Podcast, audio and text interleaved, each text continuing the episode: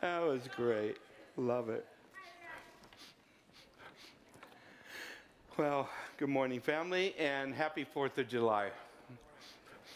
I, this is a good day to celebrate our country.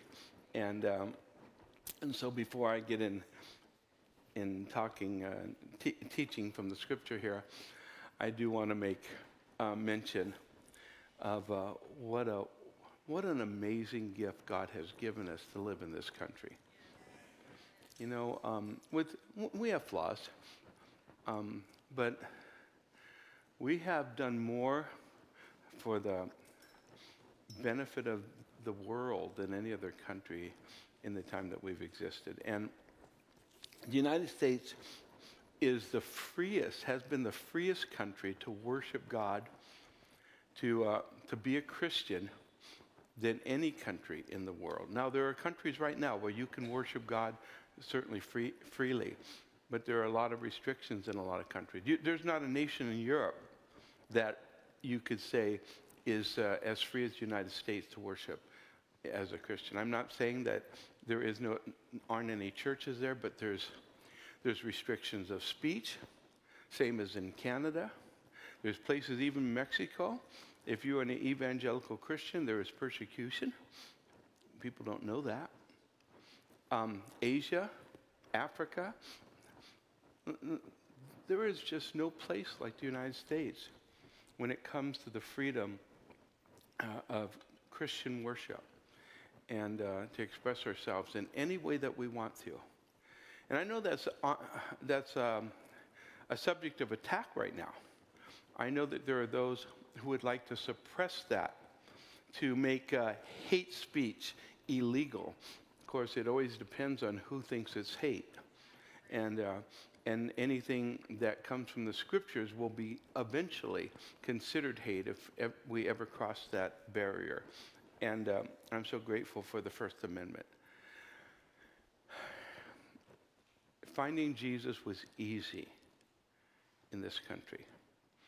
As a follower of Jesus myself, it wasn't, there weren't any barriers for me to cross, other than uh, some family members that were thinking I got a little crazy because I accepted Christ, there's no real barriers in this country for me.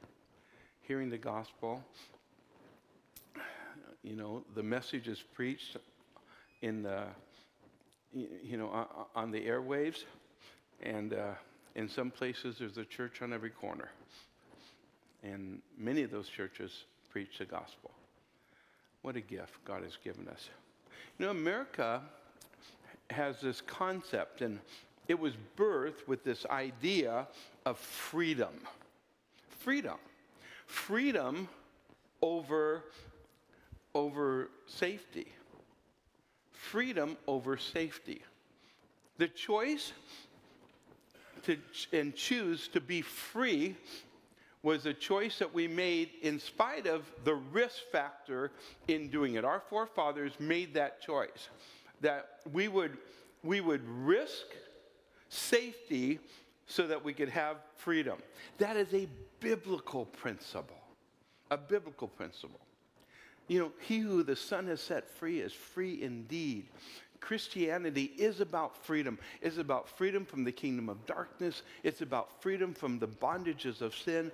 It's about true freedom at the risk of safety. Because as a Christian, especially in many places in the world, most places in the world, in fact, but even, even, even for us in America, I'm not talking about the issues of persecution, but it is a risk when you say fully yes to God. You will find freedom, but God, God is not guaranteeing safety. In fact, if you follow Jesus, you can be guaranteed that you'll be put in risky situations and places if you follow him wholeheartedly.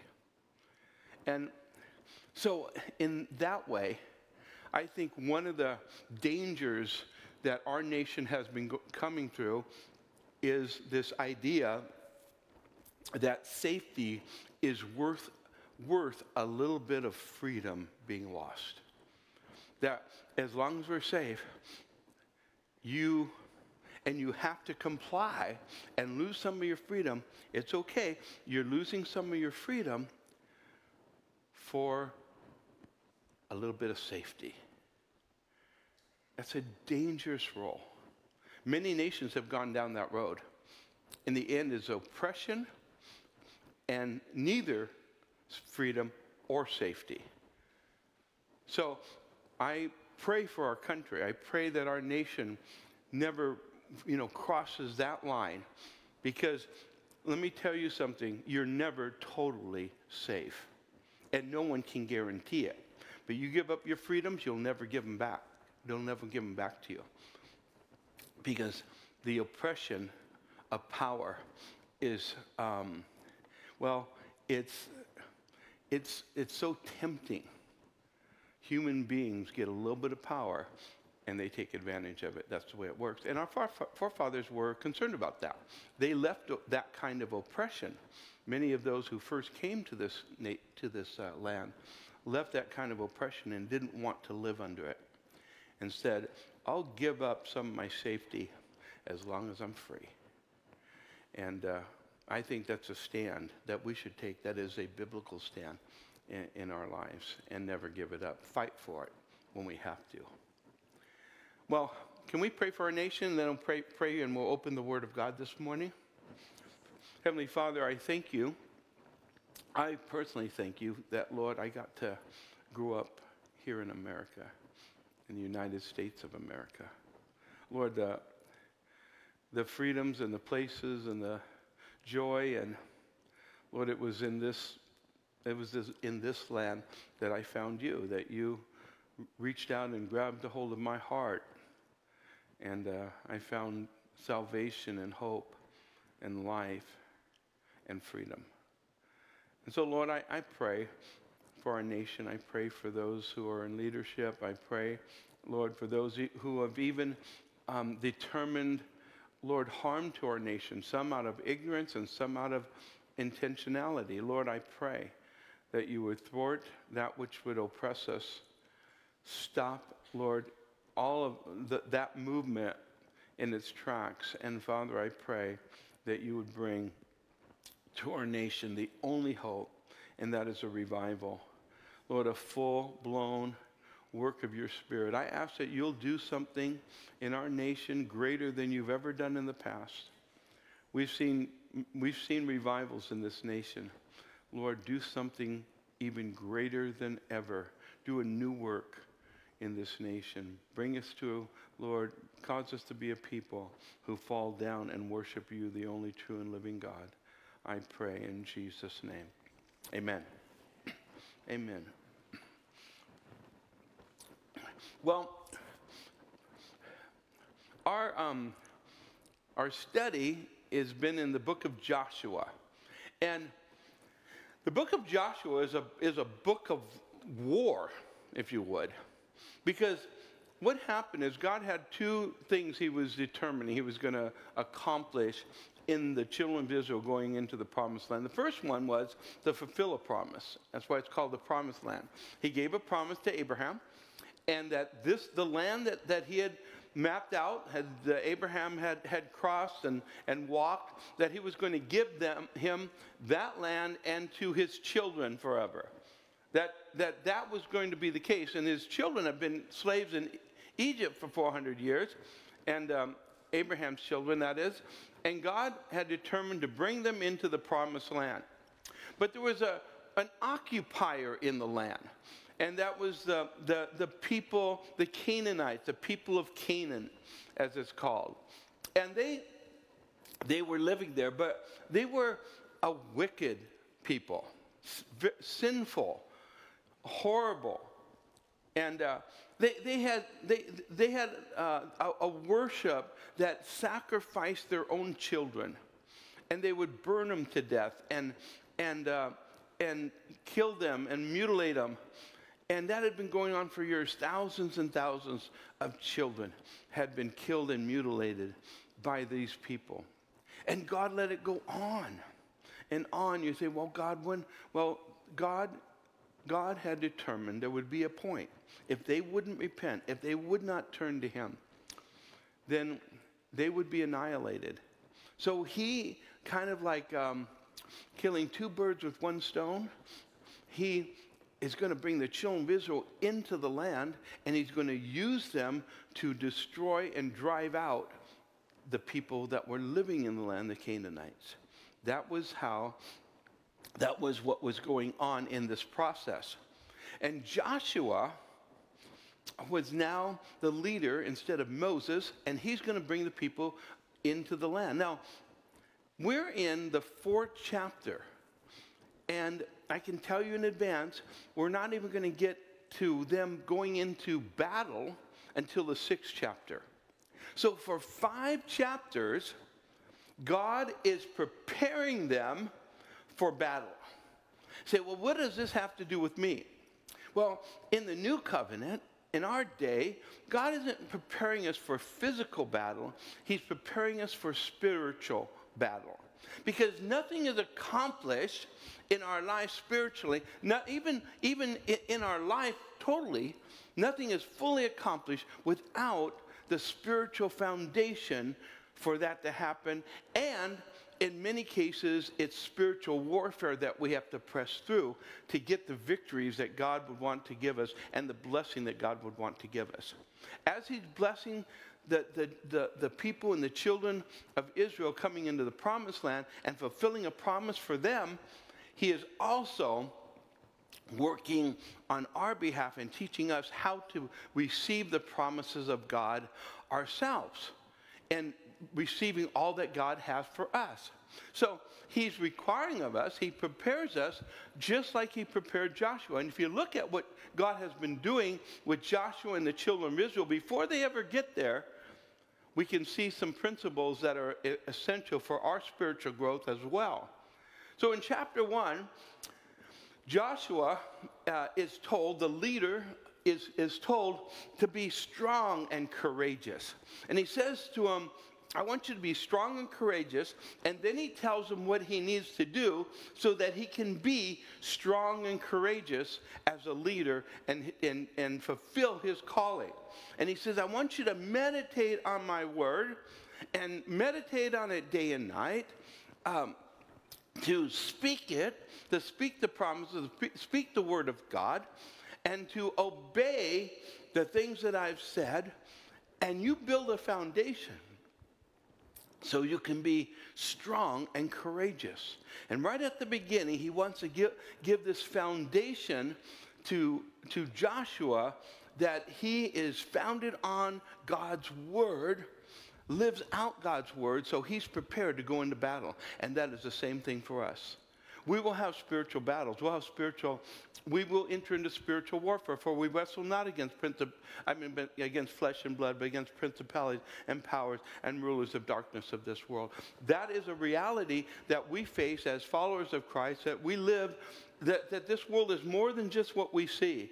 There's more than that. There's beyond the visible. There's more than, than meets the eye. And so he has called us in to being prepared for that. And how do we do that? We get the Word of God in us. We think about it. We meditate on it. We live with the Word of God because the Word of God is powerful and, and strong. It's sharper than any two edged sword. It, the Word of God is such a, is a tool that's inspired by God. And we take God's word, the Bible, and we live it out. We, we learn it. We, we digest it. And as it becomes part of our life, we become strong and courageous as we face whatever things that are challenges that we face in our life. Chapter 2, um, it jumps into a kind of a strange story. It's about a Canaanite prostitute. And uh, the story of this Canaanite prostitute that the two spies uh, that go into Israel to spy out the land meet, and she reveals to them that the enemy that they are going to face, the, the, the, the, the in, the, in Jericho, the people in Jericho are fearful. They are, they are afraid of the children of Israel. The children of Israel that were coming their parents didn't understand that very well. They thought that they were, they were fierce and ready to destroy them, but all along they were fearful. And now they're facing an enemy that's frightened to death. We can learn something from that too. The kingdom of darkness is a kingdom filled with terror, anxiety, fear. It is, it is, it is filled. That, that kingdom, it's not just that it, it, it promotes it, it does, but it lives it. Understand the demons, Satan himself, is in constant anxiety and fear themselves. A lot, a lot of times we'd get a different picture of that kingdom. We think that they're a, they're a strong, evil kingdom, but they are in fact a fearful, anxious kingdom because they know that their time is short. They know that they're not, they're not going to last very long because, because God's going to d- destroy them completely. And the scripture says that, that the demons, at the, at the name of Jesus, when they, they believe God, but they, they, they are in fear and trembling when they think upon God. Whenever God is brought, they're in fear and trembling because they know their days are coming to an end. And so that anxiousness about the kingdom of darkness, which, which I think it emboldens believers who understand that. That, that emboldened the, the, um, you know, the Israelites when they found out, Joshua especially, when they found out that they were, they were in fear and they were anxious and they were dreading the, uh, their, you know, the Israelites coming in. Because you can just, if, if a, if an enemy is so fearful of you, it makes uh, easy work of them. And so here is this God uses this prostitute who comes to faith in Christ, I say in God, comes to faith in God, and because she comes in faith in God, God does a miracle.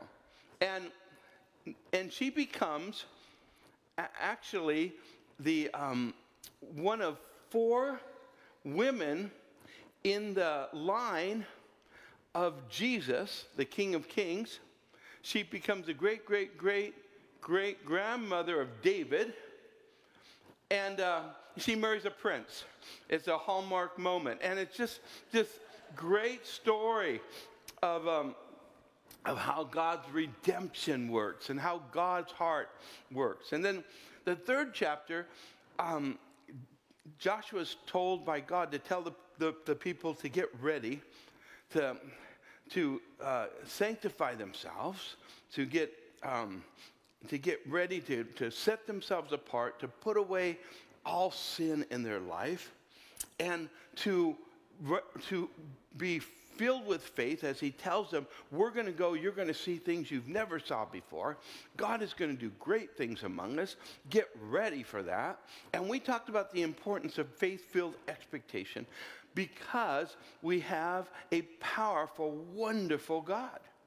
And that, that we miss out, I think, on God doing a lot of things in our life simply because we have very little expectation. You have very little expectation, you'll have very little um, ability to see the powerful work of God. Every Christian, if you are a follower of Christ, you should wake up every morning going, Okay, Lord, I'm ready to see you in action today. Today I'm ready, Lord. Use me. Put me, you know, do something great in our lives today. Because He's a great God and we have expectation like that, you're going to see more. You're going to hear from God. God is going to begin working in your life more.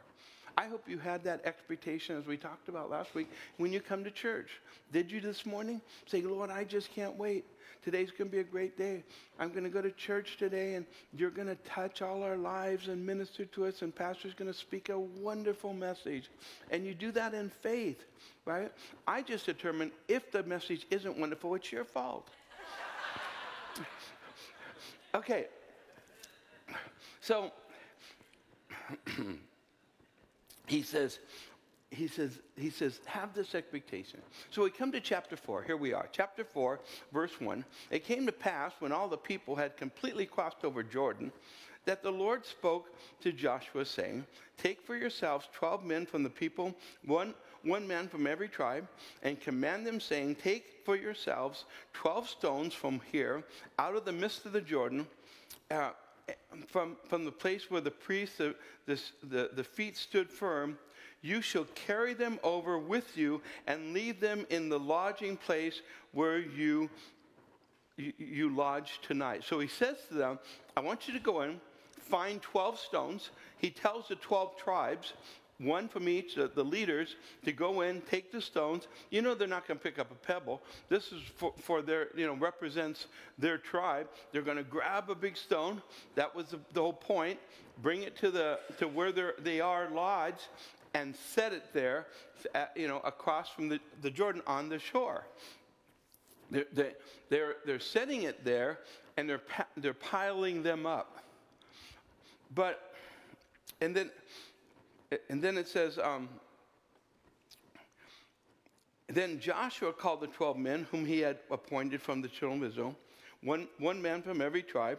And Joshua said to them, Okay, cross over before the ark of the Lord and Mr. Jordan. Tells them to do what God tell, told him to do, to tell them to do. So, what you see actually in this chapter is a lot of that, where God tells Joshua to do something, Joshua tells the people to do something, and then it describes that the people do what God told them to do. Because that's the pattern a preparation for an army. Understand that these people are, were, they, were slaves. Their, their, their, parents, their parents had learned some warfare, but none of them, they, they all grew up in the, in the desert. They, they didn't have armor, armor. They didn't have uh, they didn't have all the weapons of warfare. They didn't practice warfare. They were just wanderers. In fact, you could say that they were kind of soft. They, they would, you, you would, I mean, certainly wandering in the desert would give you a certain amount of hardness, but they didn't have to farm. They didn't have to go hunt for their, their meals. God laid a Krispy Kreme donut on the ground every day. And they just went, picked it up, and ate. And they had the benefits of not only something that tasted good like that, but it was actually healthy. So it tasted like uh, a Krispy Kreme donut, and uh, it worked, you know, like broccoli or something. so, wouldn't that be great, right? Have a Krispy Kreme donut and get healthier. But that's what that was their life. You see. Now they're coming to Promised Land. They don't know anything about warfare. And God's preparing them. He's getting them ready as they cross over the Jordan. But he has them do a strange thing to go in, take uh, 12 stones, and put it on the shore. And then in verse 6 it says, That this may be a sign among you when your children ask in time to come, saying, What do these stones mean to you? Then you shall answer them that the waters of the Jordan were cut off before the ark of the covenant of the Lord. When it crossed over the Jordan, the waters of Jordan were cut off, and these stones shall be for a memorial to the children of Israel. And the children of Israel did so, just as Joshua commanded, and took the 12 stones from the midst of the Jordan, as the Lord had spoken to Joshua, according to the number of the tribes of the children of Israel, and carried them over with him to the place where they lodged, and laid them down there. Then Joshua set up twelve stones in the midst of the Jordan, in the place where the feet of the priests who bore the ark of the covenant stood, and they are there to, this day. So this is what the priest did. The priest went, took twelve stones, and put on the shore. Joshua took 12 stones and put it in the middle of the Jordan before, while it was still, before the waters came back and set them up. What for? That if you're walking along, you're on a camping trip, and your children see it and go, What's that? You can tell them that is where God did a miracle. That's where God did something incredibly special. I saw it. Or down the road, grandpa saw it, or great grandpa saw it. Was right there when that happened. And every tribe, notice that all 12 tribes got to participate in this. Why? Because even though each tribe had different um, responsibilities eh, in the collective, they were all equal in the sight of God. And that's true in our lives too.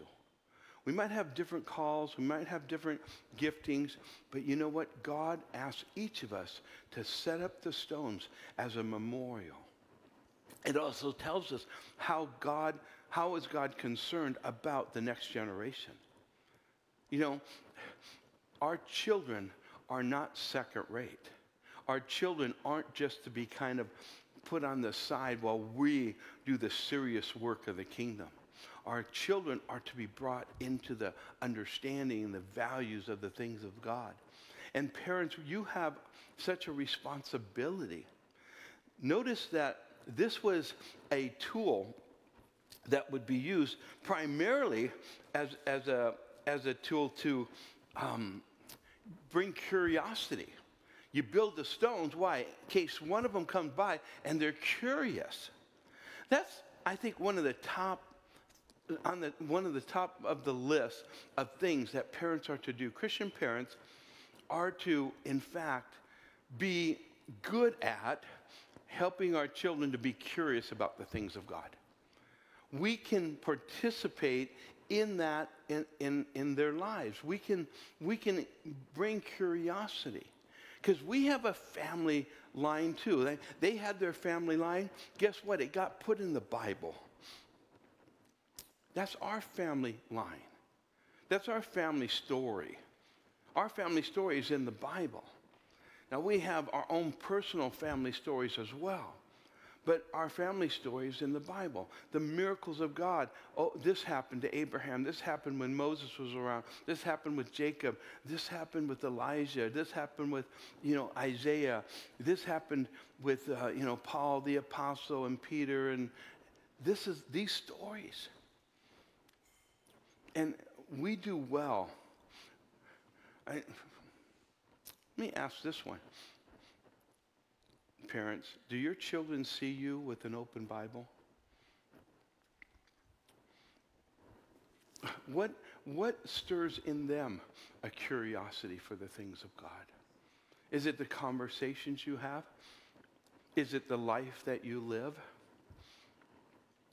See, these, these parents who are setting up these stones, they don't have a very good story from their parents their parents didn't do well. their parents were the ones who said, God, no, we're not going into the promised land. God had done all these miracles to bring them into the promised land, and they said, no way. In fact, their problem was simply this they believed that they were grasshoppers, and they believed that there were giants in the land, and they believed that those giants were more powerful than their God. That's who, that, that was their faith. That, that was, it practically worked out. And you think about their choice now, as they're going into promised land, they're facing the same things that their parents were afraid of. Now they're going to face it, and they're going to have to make a choice themselves whether they're going to go into promised land. You know, people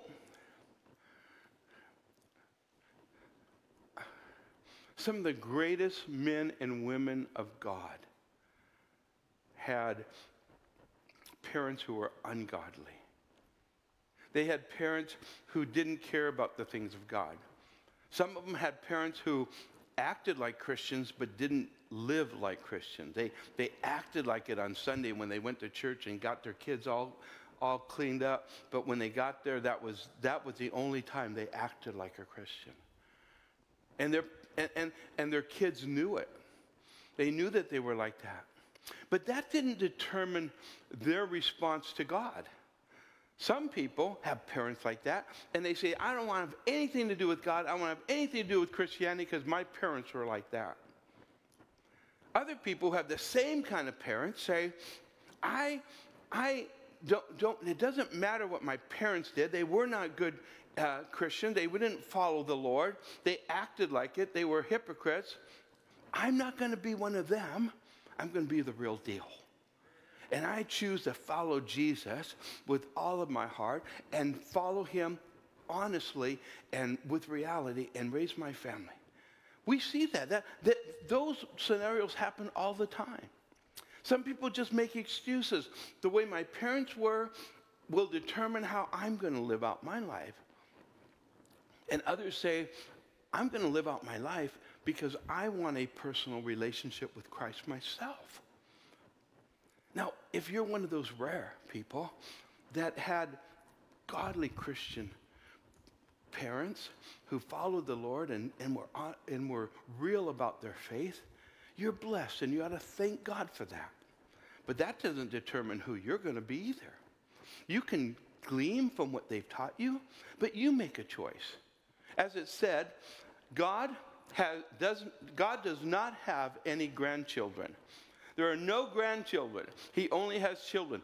Every generation has to make their own choice to follow Jesus. And you cannot use your parents as an excuse e- either way in your life. You make that choice yourself. And let me tell you, there is no excuse for not following Christ because of what your parents did. You choose.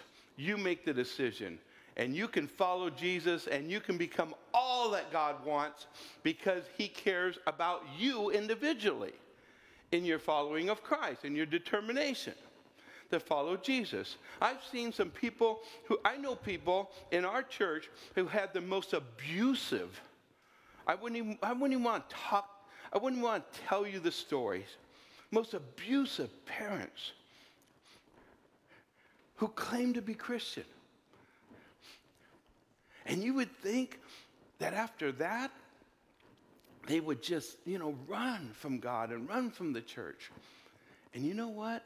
They're the most godly people. They love the Lord. They've chosen to serve Jesus. And, it, and, and they have been able to separate their parents' abuse from, from the true and living God and who He is and their walk with Him.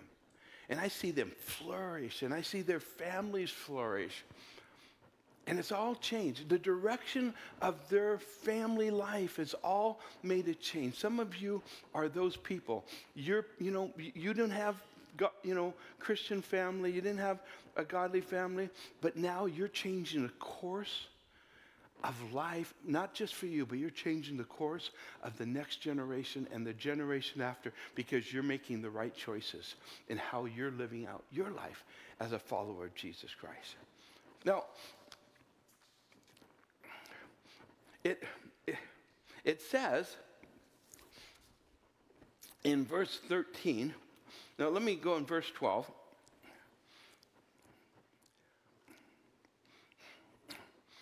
it says, And the men of Reuben and men of Gad and half the tribe of Manasseh crossed over, armed before the children of Israel, as Moses had spoken to them. Now, what happened is before they were they're getting into the promised land, and before they got there, the first time, two and a half tribes, Reuben, Gad, and half of Manasseh, said, Hey, this is nice on this side of Jordan. It, it looks beautiful. We could, we could, I'd be happy just living here. I mean, I know God has promised land, but it couldn't be any better than this. So why don't we just see if we can stay here? We want to stay here. We don't want to go into promised land. And so they would ask God, they asked Moses, says, we want, we want to stay here. We don't want to go across. But that wasn't God's will. It was his permissive will. You know, you know there is a permissive will of God and there there is a perfect will of God. And the permissive will of God is listen, people will live out their life not in they're not looking for the perfect will of God. They're looking for the least stressed out, the least, the easiest way and see if they can they could get to heaven still because that's kind of the ultimate only thing right? If we can get to heaven and if i can do the least amount and still get there. Well thankfully we get there by the grace of god. It isn't by our work. So a lot of people think that they could live out their life. Well it's kind of like this. I have an easy chair. It's, it's, you know, my kids know it's dad's chair. My grandkids know it's papa's chair. And they know you don't sit in papa's chair unless you want to fight. And so the boys will do that. They'll sit in the chair and they know they're going to wrestle, and I will kick them out of the chair. And, but they'll come back. But, but it's my chair. And uh, my wife wants me to get a new one um, because it is dilapidated is falling apart.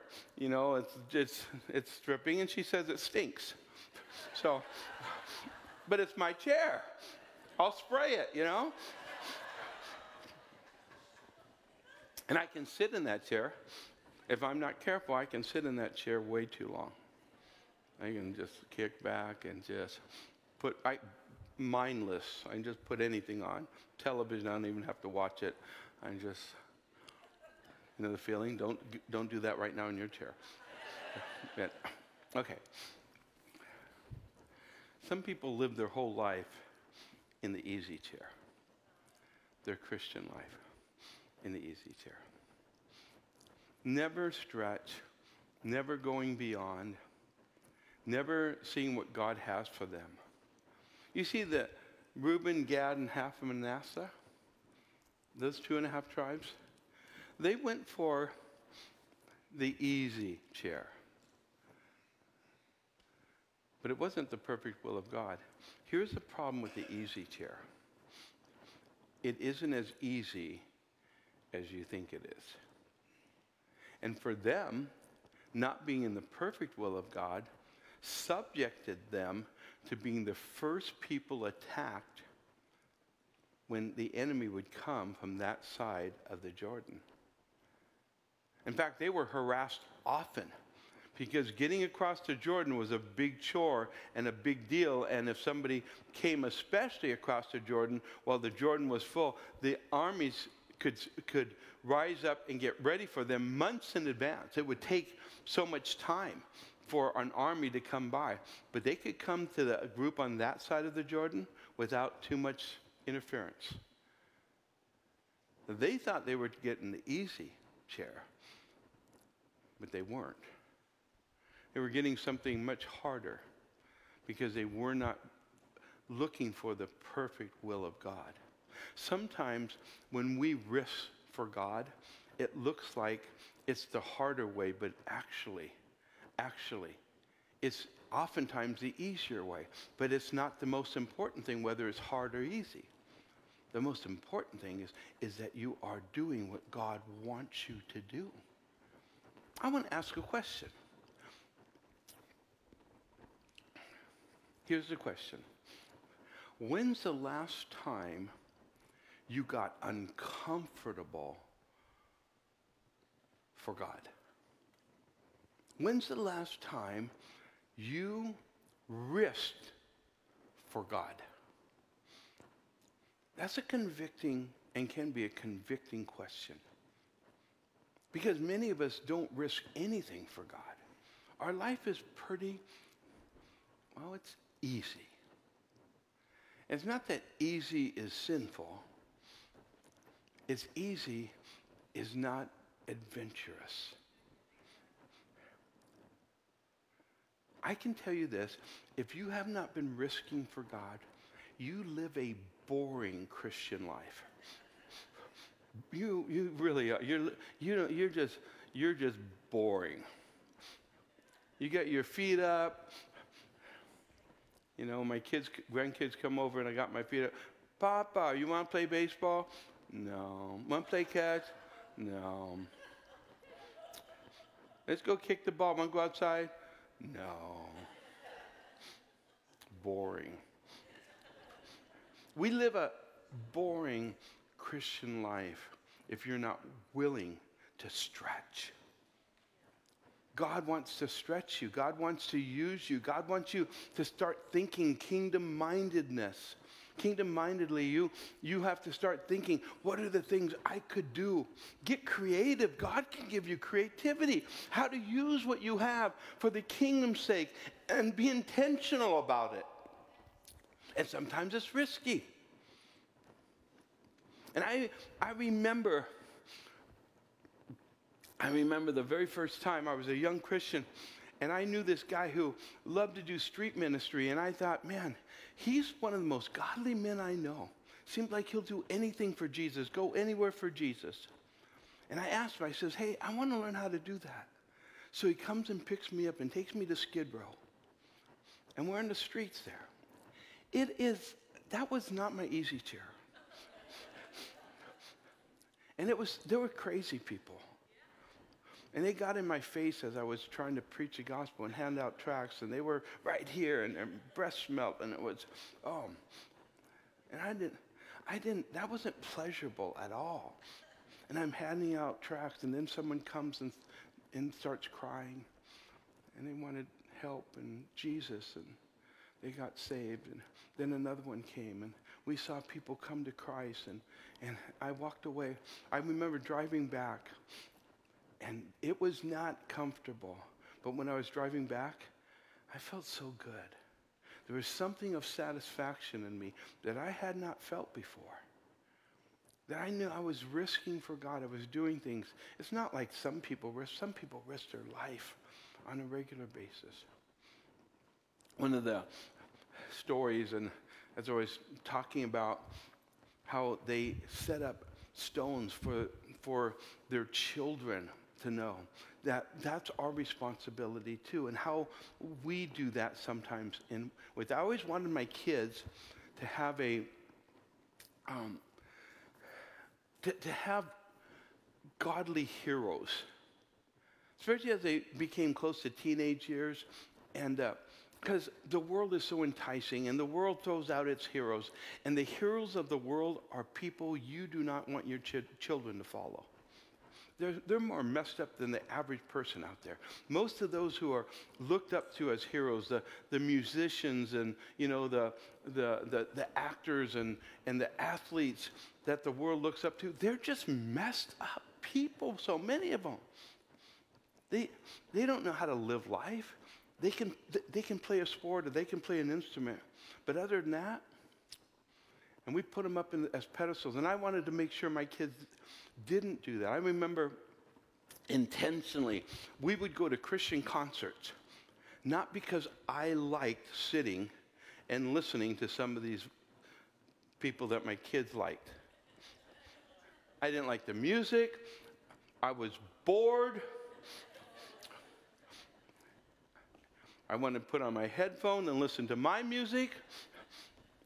I didn't like standing in line. I didn't like paying the money. You know why I did it? I wanted my kids to have an alternative in what they saw. People who are naming the name of Jesus. And I explained to them. I did that with sports, especially for my son. We would look and find Christian athletes. But always with this explanation. They live in a world that is very challenging living out their Christian life. Not all of them who name the name of Jesus will be able to follow through. But we're grateful and we pray for those who are. And I'm proud of those who stand up for Jesus, you know, in whatever endeavor, their sports or what have you. We did that. I would give intentionally work at giving my kids godly heroes. You know, there are men and women of God who have been have exemplified what it means to be truly courageous truly courageous for in their life. And i would give them i remember early on in my walk somebody gave me a book by a man named bruce olson. Bruce was he got saved as a teenager. And in, in his story when i read, read the story it was just it just it it started um, awakening in me that adventurous attitude that was already in my life. And so, Bruce, um, he was a teenager, and at 19 years old, Bruce decided he was going to go on a mission field. Now, he didn't know much. His parents were not believers. In fact, they were antichrist. But he got, became a Christian early. By the time he was 19, he said, I'm going to go on a mission field. Didn't know where to go. Didn't know how to connect with any missionary organization, just really kind of like I read the Bible, you go out and preach the gospel. He decided he was he found that there was this tribe in Colombia that um, they were they, they needed Jesus. They were a head hunting tribe. And he decided he had some money from doing some work, saved that money, went to the airport. I mean, got a got an airplane ticket, flew to Colombia. Get this, doesn't know what's going on, gets on a train and eventually gets to, finds his way to the head hunting tribe. When he shows up and is there and hoping for an ability. First of all, he doesn't even know the language. He's kind of learning. He wants to communicate the gospel. They spear him in the leg. Then they drag him to a hut and tie him down and leave him there without feeding him food or water for a while and just expecting that that will, infect and will eventually kill him. But they didn't want to just kind of watch what was going on. This was a, a new thing, this white guy that came in. And so Eventually, he survives, preaches the gospel. That tribe gets, gets converted. Not only do they get converted, there's other tribes that become converted. And if you know his story, last time I found he's still alive. He's, he's, an, he's an older man, um, lived a rough life. Several years ago, um, I actually, the Reader's Digest had a story of, um, it said Bruce Olson. And I, you know, you read the book, but nobody heard anything about Bruce. What happened is Bruce got on Reader's Digest because he went missing. He was kidnapped. What had happened was too many of the cartels in Colombia and Venezuela had, um, the, the, had got converted and the, the, the people in charge didn't like the fact that these people were getting converted because of Bruce's ministry. So they kidnapped him. And they were going to kill him. They, t- they chained him up. And this would happen every day. They would, uh, one of the guys would had a, I, I guess it would be a revolver. And they, he did kind of a Russian roulette thing. Put in a, put, put in a bullet, spun it, put it to his head, and pulled the trigger. And nothing would happen. And he kept doing this every day. And in the time, pretty soon, Bruce is sharing the gospel with these guys. And they start to come to Christ. And the story goes that eventually they let Bruce go, but before they did, the entire group, all these cartels, they were calling him Papa Bruce. He had won them over to Jesus. And he continues, as far as I know, still doing the ministry. That's a hero. I want my kids to know about heroes. One of my missionary friends, actually, I'll just tell you, John Dawson, you know John, many of you. Um, he's been part of our, he's one of our missionaries, um, you know, head of YWAM and has had all this. Well, his son was, and uh, his son tells the story too. His son was um,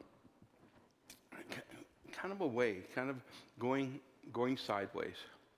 And he just, so John decided to take his son on a missionary journey. And they went to the Amazon to check up on a young man, a young man in his early 20s, who was out in the Amazon ministering, running around in his loincloth with the rest and hunting.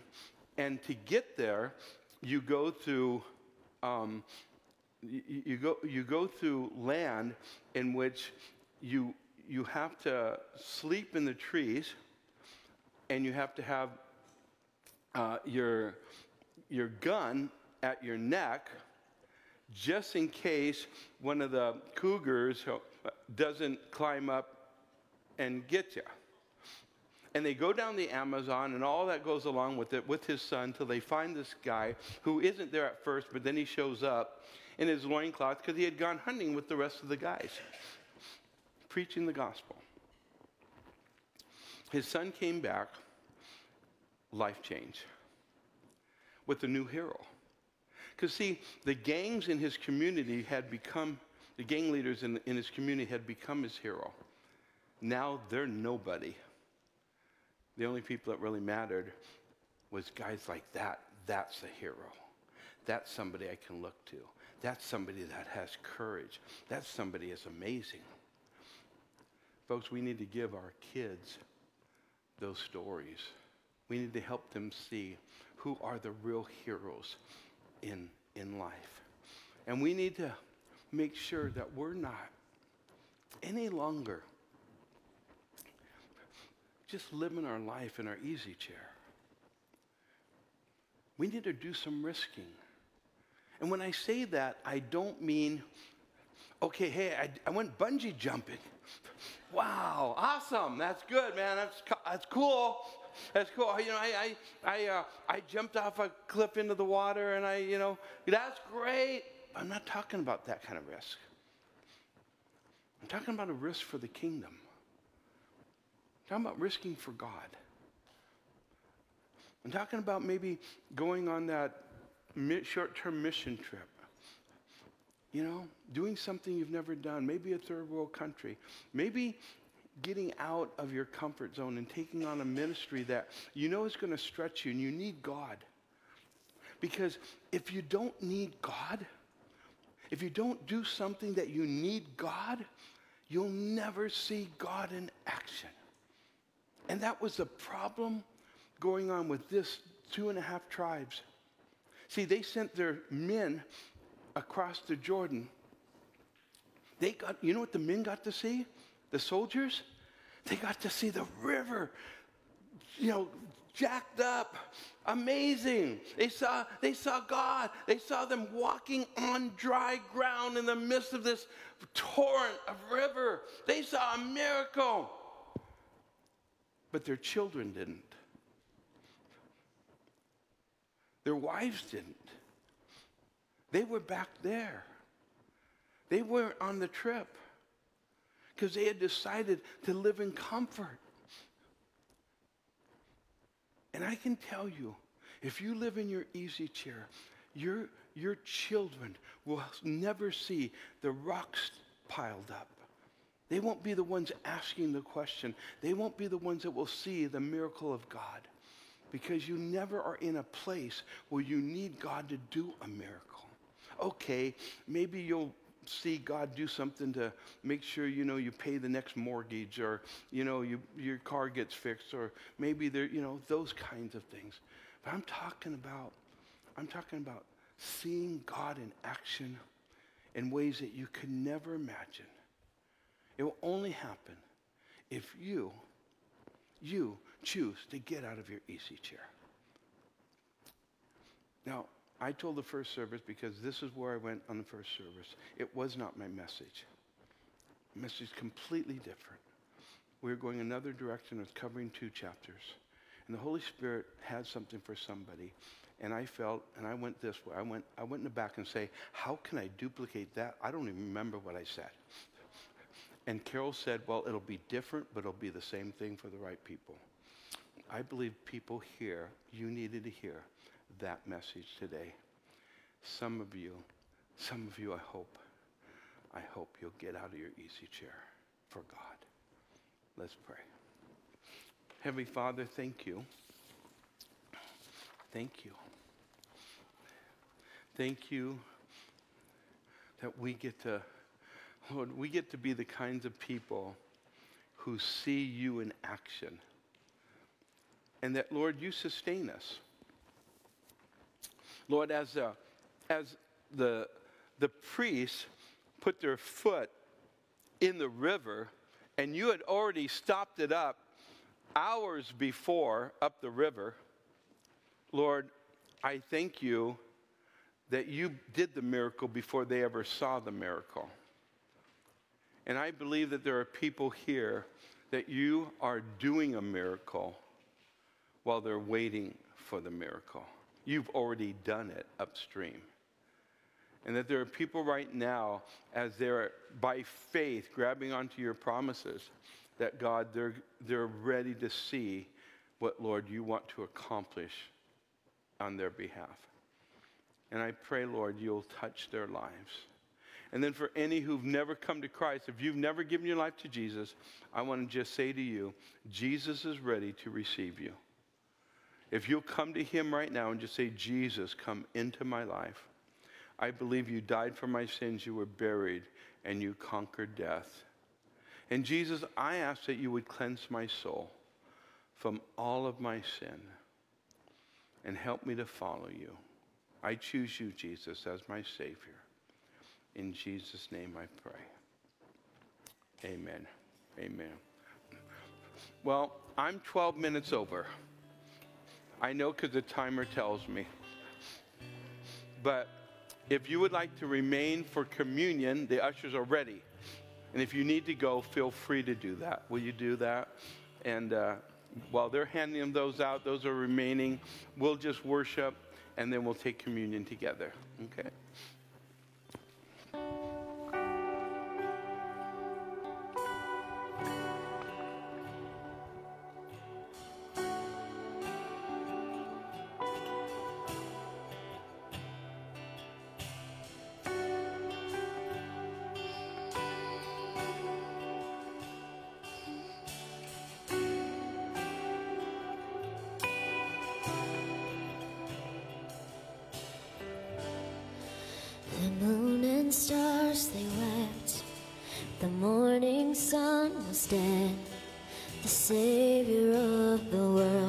was falling, his body on the cross, his blood poured out for us, the weight of every curse upon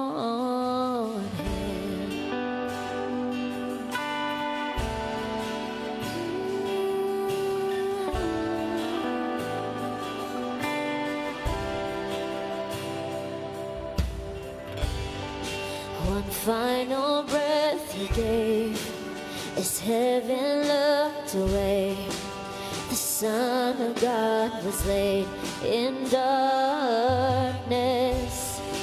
a battle in the grave. The war on death was waged, the power of hell forever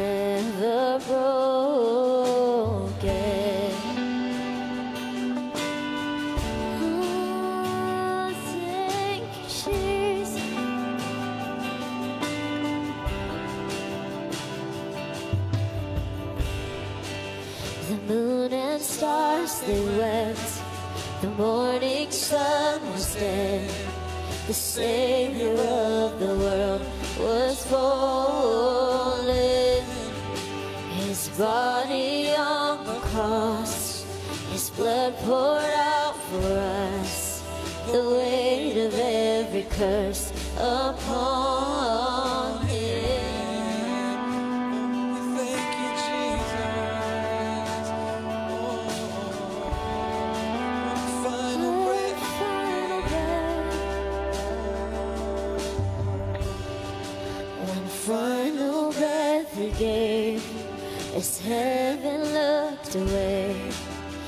Son of God was laid in darkness. A battle in the grave, the war on death was waged, the power of hell forever ruled.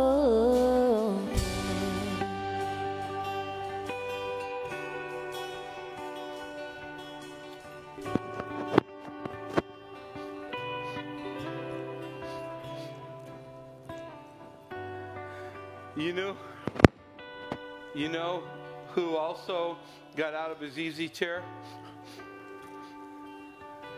Actually, he got off his kingly throne,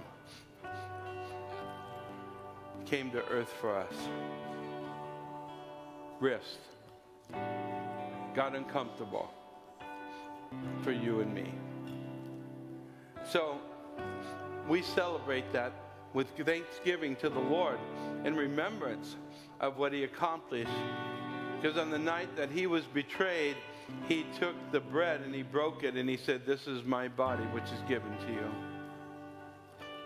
Lord, we thank you for the sacrifice you made, the beating you took, the nails, crown of thorns, the piercing, the beating. Lord, thank you.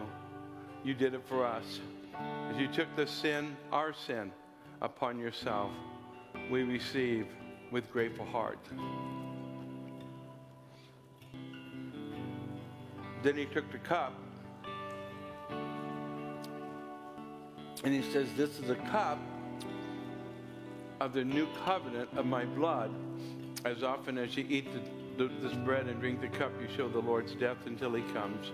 Lord, thank you for your blood that washes us clean. Thank you, Jesus. We receive.